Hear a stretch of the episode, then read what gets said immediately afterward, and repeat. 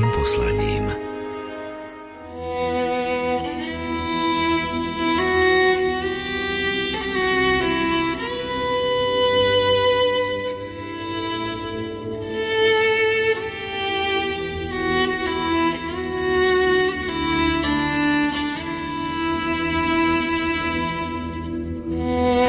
Kríza v živote nás privedie k uvažovaniu, či sme to množstvo darov a rôznych talentov, ktoré sme dostali od života, dokázali využiť na správny účel. Aj život mladého Martina, ktorý je v súčasnosti jedným z klientov zariadenia pre ľudí bez domova v Bernátovciach, mohol byť iný, keby sa mu do cesty nepostavil alkohol. Ten sa mu postupne stal jeho modlou, ktorej prinášal čoraz väčšie obete. Paradoxne však práve liečba zo závislosti priviedla Martina k skutočným hodnotám. Jeho príbeh vás pozývajú sledovať tvorcovia relácie Diana Rauchová, Jaroslav Fabiana, Mária Čigášová. Želáme vám nerušené počúvanie.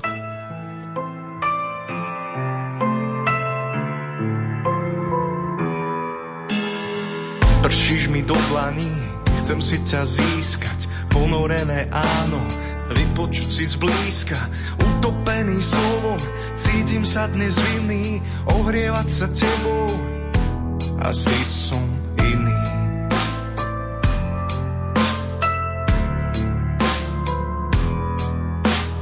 Ako kvapka v mori, k tvojmu brehu plávať, mať v sebe kus soli, ktorá sa nevzdáva, namočený v tebe, byť vždy jedno telo, no ja sa však bojím, asi som iný.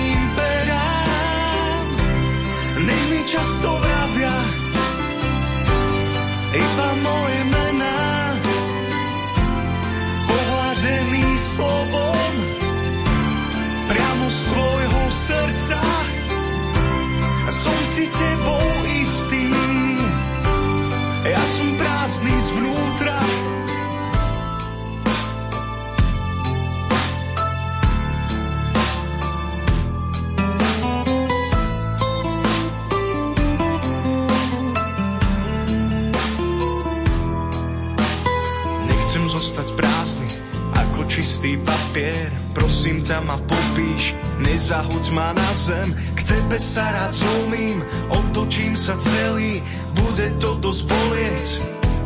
Lásku bolesť delí.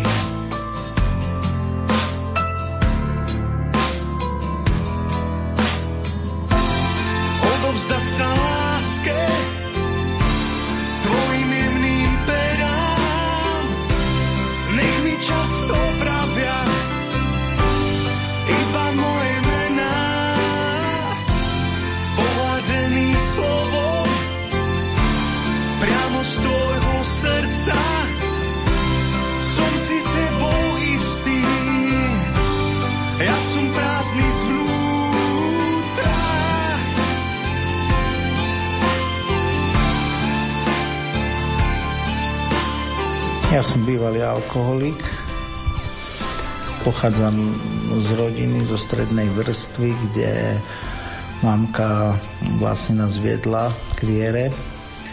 A mal som jedno pekné detstvo, aj keď proste boli problémy v rodine, ako v každej jednej.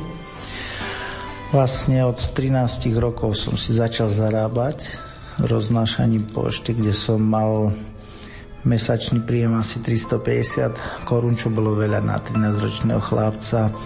Potom neskôr na strednej škole som pokračoval s touto prácou. V štvrtom ročníku na strednej škole vlastne som pocitil také volanie. Bol som na príjmačkách na Bosloveckej fakulte v Košiciach. Prvý rok sa otváralo kde biskup Alois Tkáč a vtedy neprijal s tým, že ešte nie som celkom zrelý na to a nech vlastne odídem ku vojsku a potom skúsim znovu. Ja som V tom roku ešte odišiel na Technickú univerzitu do Košic, ktorú som nedokončil a po vystúpení vlastne som začal pracovať v jednom súkromnom architektonickom ateliéri, kde vlastne som začal zarábať a môžem povedať, že mi to zachutilo. Zachutil mi príjem. Pamätám sa, že vtedy som začal robiť aj No priznám sa, fušky, z ktorých som mal tiež celkom pekný príjem. No. no a potom postupom času som e, začal popíjať vlastne nejak relaxovať zlým spôsobom. Piatky, soboty, to bolo vo víre tanca, alkoholu na diskotékach. No potom postupom času som prišiel toto lukratívne povolanie, teda zamestnanie a proste bol som nezamestnaný v tom čase, to bolo v roku 2001, kedy vlastne som prijal možnosť pracovať v Českej republike, v Mladej Boleslave. No a tam to bolo všetko bez kontroly, čiže ten alkohol som používal dennodenne už ráno už pred odchodom do práce, po obede, po práci, čiže vlastne non-stop. Non-stop, tak ešte poviem, že v tej fabrike, kde som pracoval, tak boli automaty na pivo. Na pivo sedmičku, no ale to bolo, poviem, dosť na to, že človek či večer to prehnal, alebo ráno, tak to stačilo. Stačilo pár tých piv sedmičiek a už som bol jasný, no už vlastne už som bol pripitý, poviem to takto. Potom som vlastne z tej Boleslavy utiekol, utiekol pred, z mladej Boleslavy vlastne utiekol pred alkoholom. Chcel som sa skrýť, ale keď som prišiel domov, neušiel som, neskryl som sa pred tým alkoholom, vlastne on si ma našiel všade a sa to stupňovalo, až som sa jedného dňa ocitol na zastavení ťahu Prešovskej nemocnici. To sa opakoval každý rok, mal som už problém so zamestnaniami. Ešte som sa vedel zamestnať v nejakých projekciách, ale potom prišiel úplný pád, kedy som bez alkoholu už vôbec nemohol fungovať. Čiže ráno, keď som stál, musel som ísť či do krčmy na pivo, alebo potom už človeka to doženie, tá závislosť k tomu lacnému vínu, ktoré poznáme. No tak vlastne v tom čase, v roku 2006, k nám prišiel pán Farár, ktorý vlastne mal nejaký taký vzťah tým ľuďom, chcel im pomôcť, závislým ľuďom. Takže sme začali nejak spolupracovať, snažil sa mi pomôcť, som začal ma ťahať z tej biedy, z tej závislosti. No táto cesta trvala 6 rokov. 6 rokov. Bol som veľmi pyšný človek, nechcel som nikoho počúvať, či rodičov doma, známych, príbuzných, ľudí, ktorí mi chceli dobre. Vždy som robil veci vlastnou hlavou. Postupom času som začal pracovať na fare v Nižnej Šebastovej, na verejnoprospešných prácach, no ale nevydržal som dlho abstinovať, byť triezvy. Práca so mnou bola veľmi ťažká, ako spomína pán Gombita a bola to tvrdá cesta. V 2007 roku takou nenasilnou formou, takou slobodnou formou, ako to on vie, ma zomral na výlet vlastne zájazd alebo púť do Medžugoria, kde mi ukázal komunitu Čenákolo. To si pamätám dodnes, ako povedal, že pôjdeme do jednej komunity a tam žijú chlapci, ktorí majú ten istý problém, aký máš ty tak potom sme boli na tom svedectve a potom v svedectve si pamätám dodnes sa ma opýtal, či by som nechcel skúsiť. Ja, že nie, že už som triezvy, že bolo všetko v poriadku, dobre som sa cítil, ja to zvládnem sám.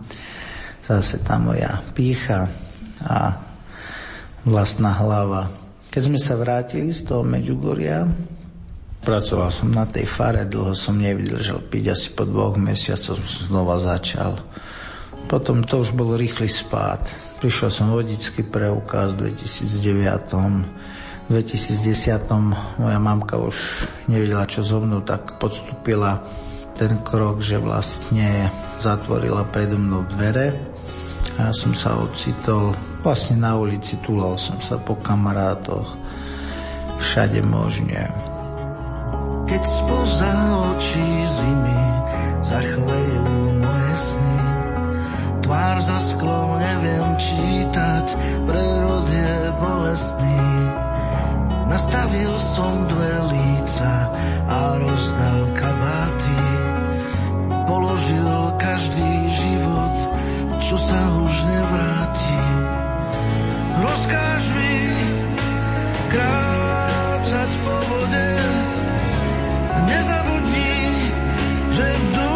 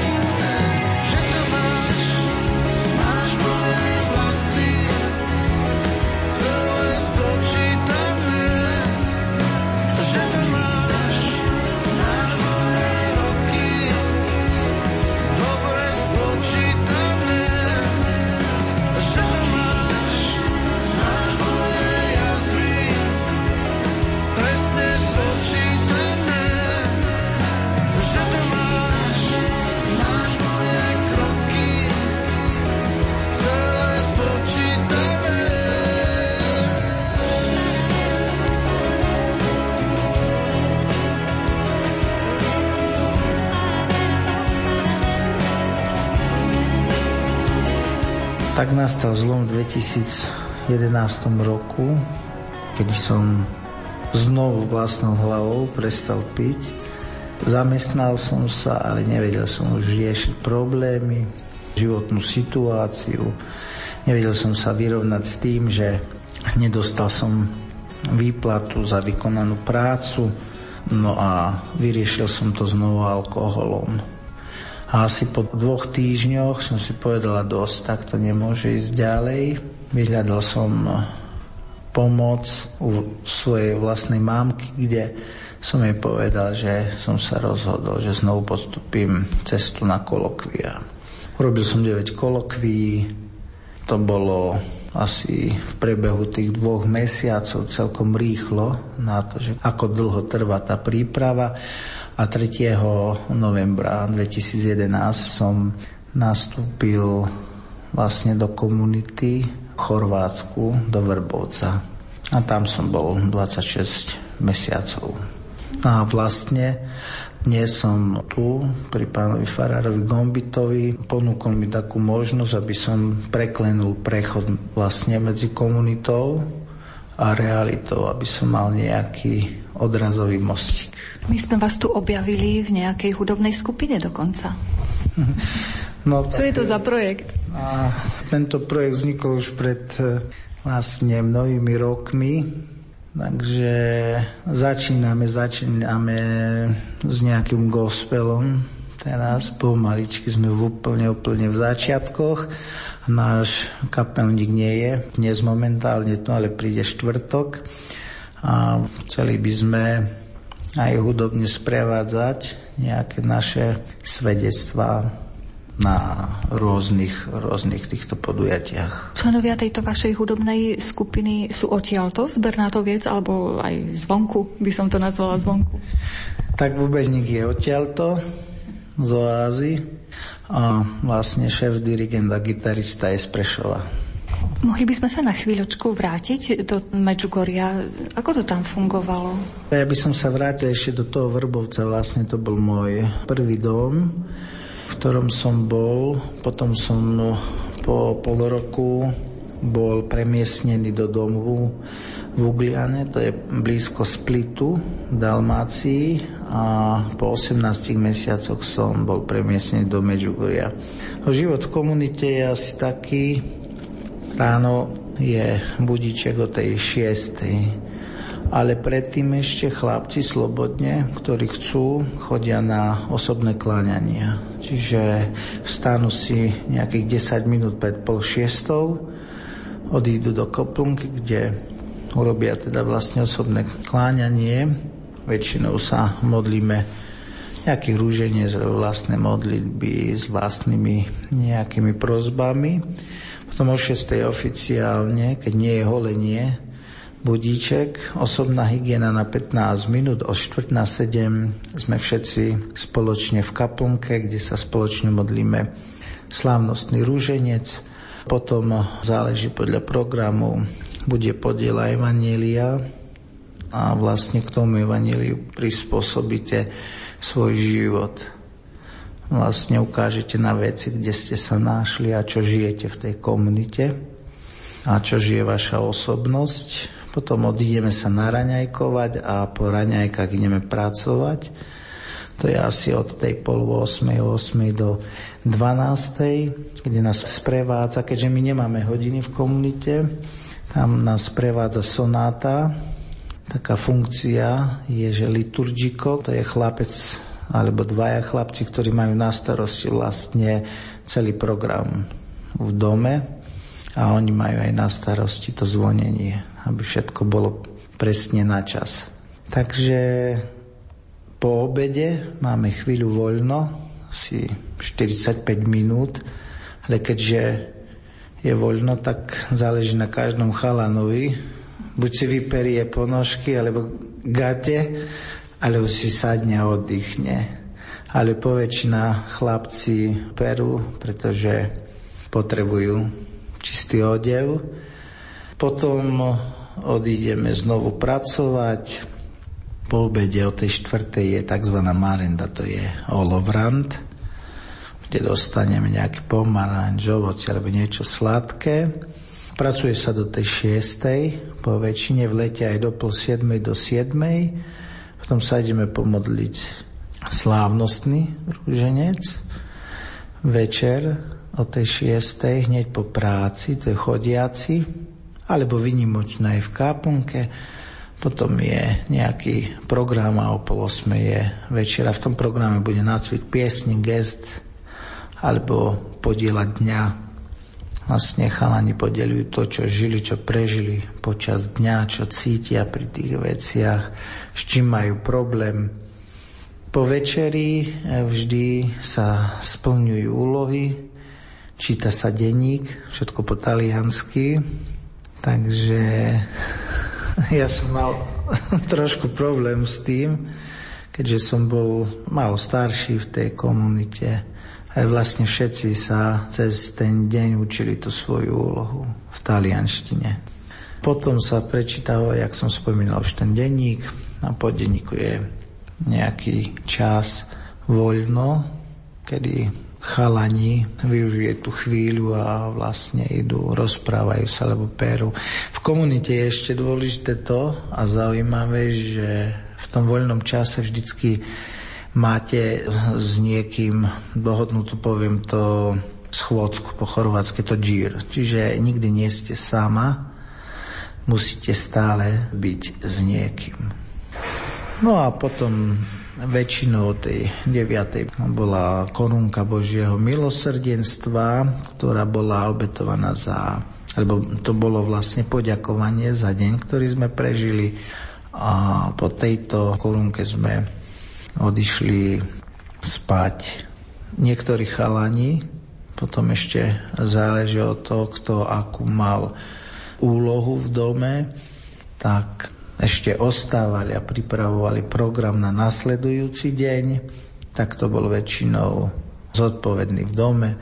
Tam boli potom chlapci, ktorí boli v rade práce a vlastne oni pripravovali to, čo sa bude robiť na nasledujúci deň, no a liturgiko, čiže vlastne chlapec, ktorý mal na starosti liturgiu a program, tak ten navrhoval a to sa schváľovalo všetko, každý deň. A keď to neprešlo schváľovaním, tak sa nič nerobilo ďalší deň? Uh, robilo sa určite, musel aspoň jeden z programov prejsť, väčšinou sa tri programy navrhovali. Čiže nemohlo sa stať také niečo, že sa mi nechce práve teraz dnes nič robiť, tak nejdem. Nie, určite, že nie, pretože v komunite je 10 pravidiel a jedno z nich je to, že komunita nepozná slovo nechcem.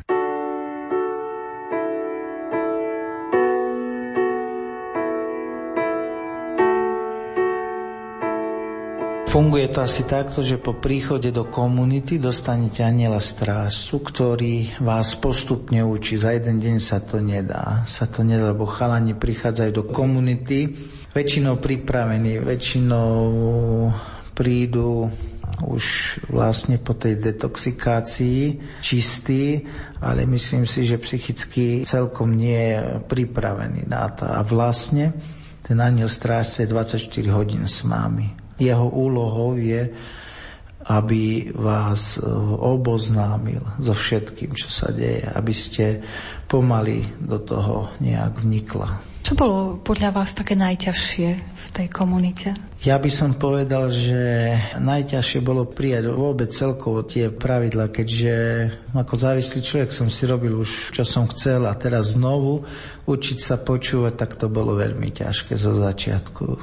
Napríklad e, ďalšie veci, ktoré boli ťažké pre mňa, tak to boli tie, že napríklad počas práce si nemôžete sadnúť, nemôžete sa nakláňať, nemôžete si odísť e, kde chcete, kedy chcete. Proste učíte sa pokore, poslušnosti, čo bol veľký problém. Ja, som, ja si pamätám, prvé dni som spal na lopate. Ja som bol tak unavený, pretože od tej šiestej ste na nohách. Tam vlastne ten obed, no na raňajkách si sadnete, ale hneď už trčíte. Potom na ten obed buď si vyperiete niečo, alebo budete mať špinavé, smradľavé s prepačením, alebo si to operiete, dáte si to vysušiť a znovu idete. A znovu trčíte v tom kolobehu, večer je to isté a do postele som úplne išiel mŕtvý mŕtvý zo začiatku, bol som unavený. To bol veľmi veľký problém pre mňa bol a vlastne vôbec stávať o 6. hodine. Vlastne zvyknúť si na, poviem, nejaký režim. Tá práca, to bola aká práca? To ste niekde na záhrade robili alebo v nejakej firme? Čomu ste sa venovali počas tých pracovných aktivít? V dome je veľa práce, Je tam záhrada, mali sme asi tri také polička väčšie. Vo Verbovci boli veľké polia, kde chalani robili. Napríklad e, bola tam máštaľ, chovali sme zvieratá. Vlastne komunita sa snaží zabezpečiť všetky veci sama. Je samozrejme, že niek- no samozrejme, tak, e, tak poviem, že Ďaká Bohu, že sme mali, mali svojich dobrotincov, kde sme dostali nejakú tú Božiu prozreteľnosť, kde ľudia alebo rodičia chalanov, ktorí majú v komunite deti, tak um, kúpili hoď čo nejaké cestoviny, olej, alebo proste čo sme potrebovali, nejaké hygienické veci. A ja sa zamieram teraz na Ugliane, tam sme mali, hovorím to, tie políčka, kde bol chalan, ktorý bol zodpovedný za pestovanie vlastne zeleniny. Snažili sme si vypestovať vlastnú zeleninu, vlastné zemiaky. Mali sme kravičky, ktoré dávali mlieko. V komunite je zaužívané, že ráno dostanete pol litra bielej kávy, k tomu máte chlieb a lekvár. To sú klasické komunitné raňajky.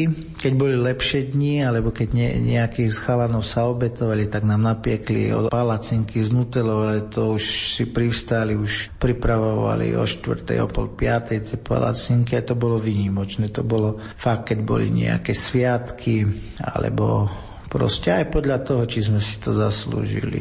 Že do určitej miery ste si dokázali skvalitniť život aj sami sebe, chlapci, ktorí ste tam boli svojou takou treba zvyšenou aktivitou, že niekto si privstal, že niečo urobil pre toho druhého navyše. Áno, určite, že. Ja to poviem takto. My sme sa učili príjmať veci, Učili sme sa nejakým návykom, ktoré sme strátili svojou závislosťou, ale učili sme sa hlavne to, že radosť a šťastie zo života vedie ku krížu. A láska z kríža je tá, ktorá ide proti všetkému, čo nám je pohodlné. Čiže ide proti nášmu pohodliu. Celý čas ste sa nekontaktovali s príbuznými, kým ste tam boli? Kontakt s príbuznými je úplne zakázaný. Čiže vlastne chalan, keď nastúpi do komunity, je čisto viazaný na komunitu.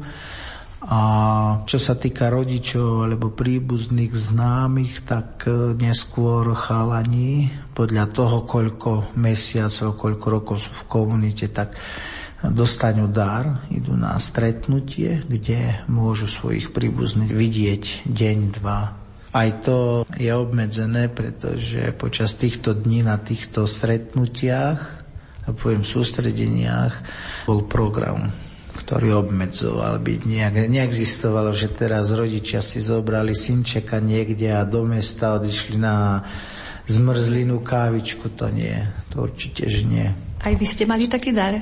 Mal som, áno, mal som v 2012 roku, som dokonca bol na Slovensku Pamätám si, ako sme cestovali z Dalmácie, z Chorvátska na to Slovensko, to bolo v Demenovej doline. Tam bolo trojdňové stretnutie rodičov a detí z komunity.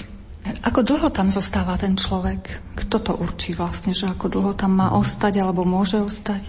Tak hovorí sa, že vlastne cesta, ktorú by mal postúpiť chalan alebo dievča v komunite 3 až 5 rokov, ale záleží to individuálne na každom. A vlastne komunita sleduje váš vlastne život a cestu a ona určí. Je na vás, či to príjmete alebo nie. Čiže aj vo vašom prípade vám určili, že teda je možné už odísť? Tak až tak celkom nie, ale po dohode som odišiel. A vedia vaši príbuzní, že už ste tu? Áno, vedia, samozrejme, že vedia. Lebo keď ste vraveli, že teda ten kontakt je zakázaný, tak možno ani netušili, že vlastne vy ste už na Slovensku. Vedia, vedia, už sme boli spolu, aj sme v kontakte a teším sa spolu s nimi. Aké sú vaše predstavy, aké budú asi vaše ďalšie kroky? Zopakujem ešte raz, že vlastne pán Farár Gombita mi ponúkol možnosť byť v tomto útulku oáza, čo je pre mňa veľký dar, pretože nič lepšie si neviem predstaviť vlastne, aby som mohol preklenúť ten prechod z komunity do reálneho života. Keby som ostal ležať niekde na gauči, vo foteli a prepínať televízor, tak by to určite nemalo nejaký význam a človek môže padnúť vlastne aj do závislosti, ale nie len do závislosti, vlastne do lenivosti, ako to bolo v mojom prípade. Ale to nebol hlavný dôvod môjho pitia. My sme vás síce objavili v kapele, ale v priebehu dňa sa asi niečomu inému venujete. Áno, tak v priebehu dňa pracujem v skleníkoch, ktoré sme dostali spolu s ľuďmi. Ech tak poviem, že sú to moji spolubratia a spolusestry. A som veľmi rád, lebo celkom dobrá partia sa vytvorila v tých skleníkoch, kde počas dňa sa aj zasmejeme, aj vieme sa podeliť so svojimi starostiami, a radosťami zo života. Čo sa týka tohto zariadenia, hovorím, preto je pre mňa veľkým darom, pretože neviem si predstaviť, akým spôsobom by som sa zaradil do reálneho života. A toto je veľmi, veľmi ideálne. Ideálne zariadenie, kde má vlastne vlastný režim, kde človek môže realizovať nejaké svoje schopnosti, nejaké sny, vlastne aj v tej kapele začínajúcej. Takže je to ako všade hovorím, že s niečím človek je spokojný, nespokojný.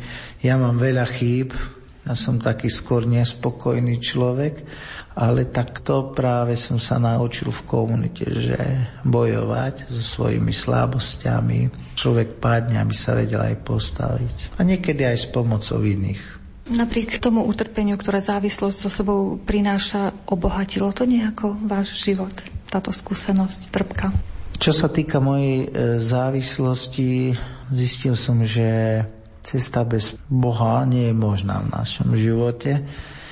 Ja som, povedzme, relatívne mal všetko, celkom pekne som zarábal, vedel som si zarobiť. Myslím, že práca konštruktéra je veľmi zaujímavá, lukratívna, ale pán Boh išiel stránou bokom. Teraz možno by som bol nejaký snob, ktorý by mal veľa peňazí, krásny dom, 38 ženu, a tak, chvála Bohu, som sa vrátil, alebo snažím sa vrátiť k tomu Pánu Bohu.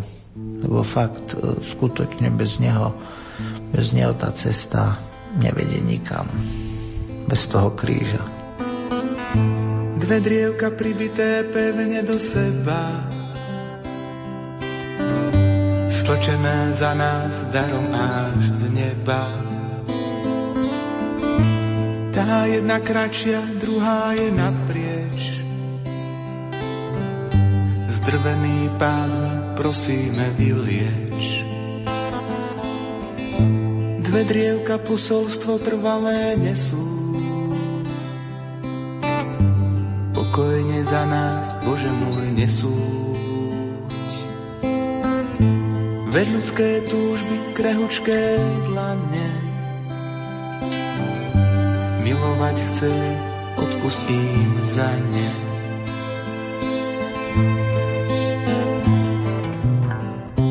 Tak slabý, tak slabý hľadáme teba. Vďaku ti vzdávame za večný chleba. Len s láskou, milosťou môžeme letieť svetlo v tme k tebe sa utiesť. Tak slabý, tak slabý hľadáme teba. Vďaku ti vzdávame za večný chleba. Len s láskou, milosťou môžeme letieť. Cítiť svetlo v tme k tebe sa utiesť.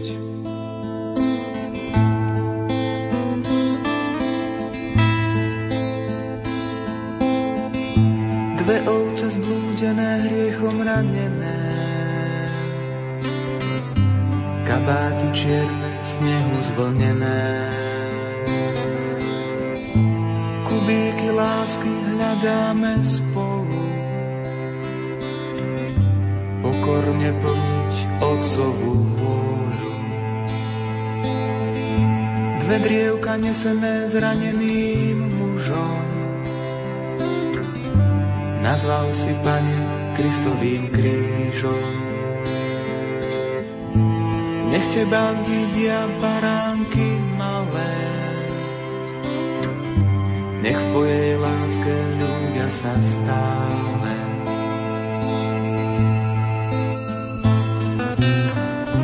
Tak slabý, tak slabý hľadáme Teba,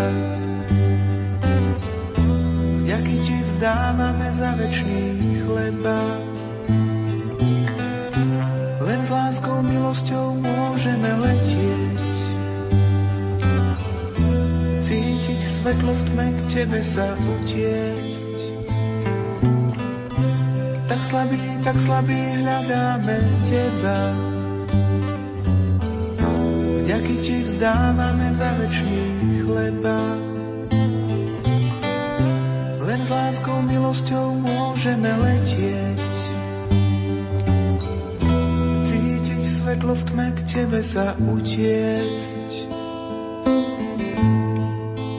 My sme s našim redakčným mikrofónom navštívili zariadenie pre ľudí bez domova v Bernátovciach oázu Nádej pre nový život ešte raz a to v čase, keď sa tam zišli členovia vznikajúcej kapely. Okrem Martina, ktorého ste spoznali už v predchádzajúcich vstupoch, v nej hrá aj ďalší klient oázy Marek.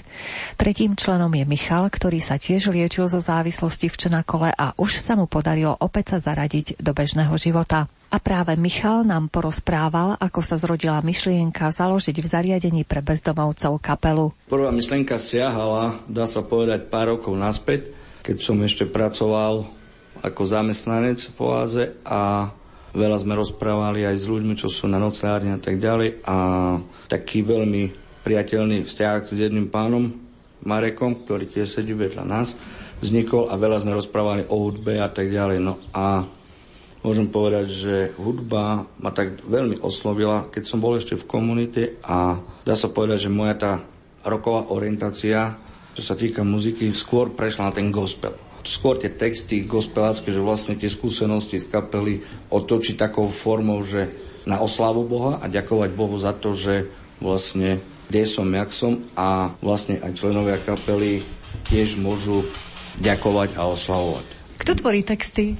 Texty sú vlastne písané spoločne. Troška som napísal ja, niečo Mateo, niečo Marek. Vlastne to sú také texty z nášho života a z našich prešľapov a pádov a vstávania, tak rôzne. Z akých hudobných nástrojov už vaša kapela pozostala? Máme klavesové nástroje, to je naša hviezda Martin.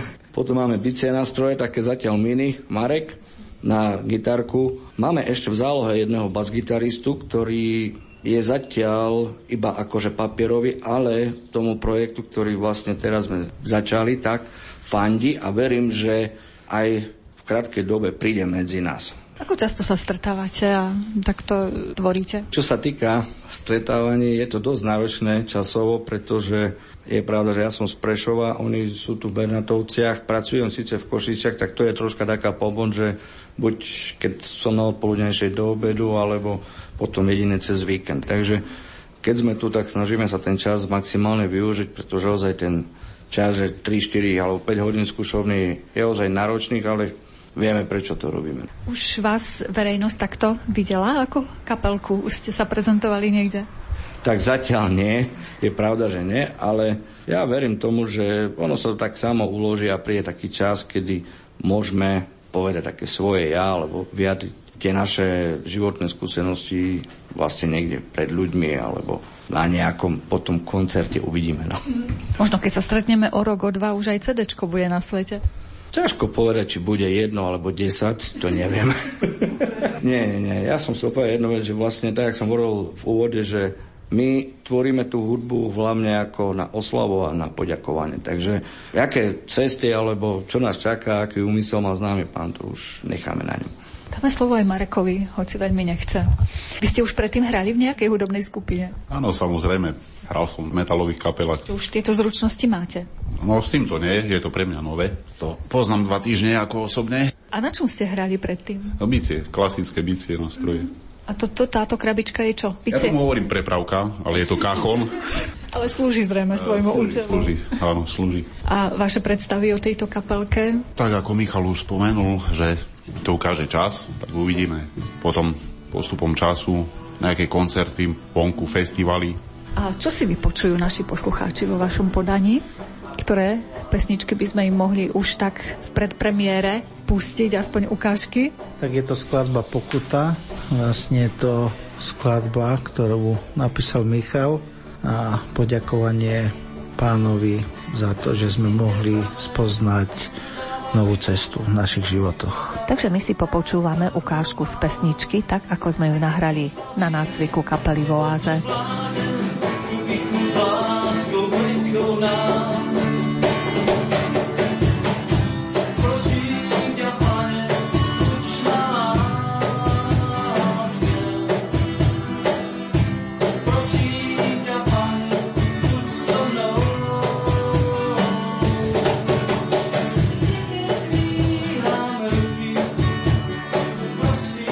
Ešte nejakú ukážku z vašej tvorby ponúkneme našim poslucháčom, čo by ste mohli teraz naživo zahrať?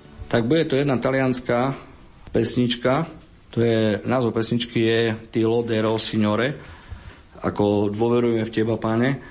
Prečo taliansky, ako sme už spomínali, že dvaja sme boli v komunite Čenakolo a Čenakolo je vlastne talianská komunita, ktorú založila mama Elvira a vlastne akési poďakovanie aj Bohu, že taká veľká osoba, ako je mama Elvíra, že mm, je talianka, no tak chceli sme aj takouto formou jej poďakovať, že vlastne v taliančine jednu pesničku.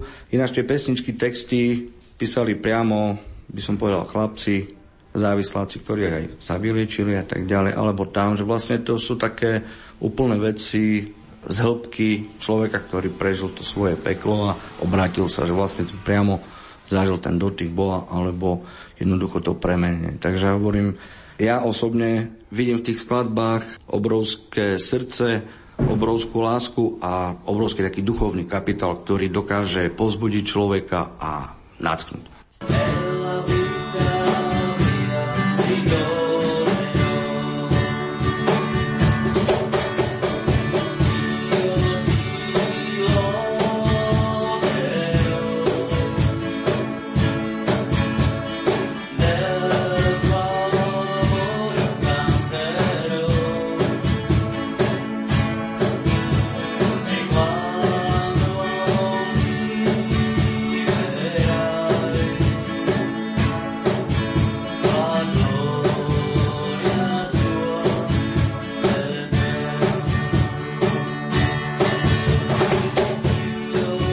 Stretnutie s Martinom, ktorého prechodným domovom medzi komunitou Čanakolo a reálnym životom sa stalo zariadenie Oáza Nádej pre nový život v Bernátovciach a s ďalšími členmi rodiacej sa kapely Marekom a Michalom sa končí.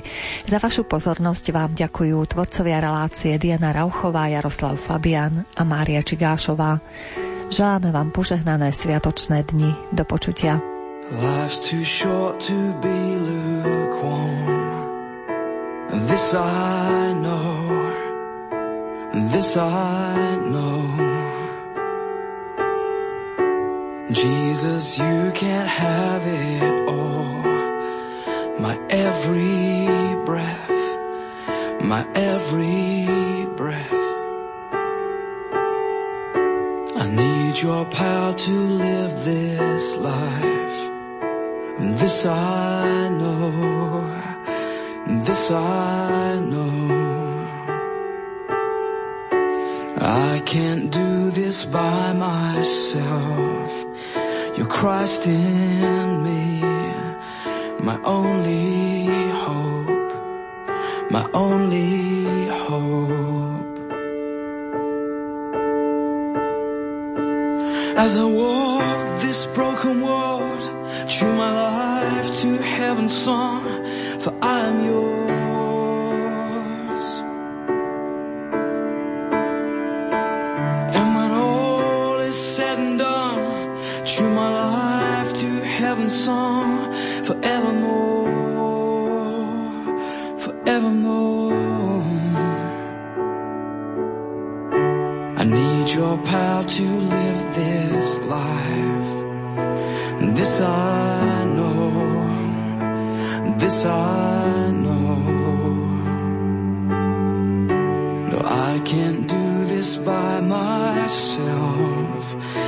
Christ in.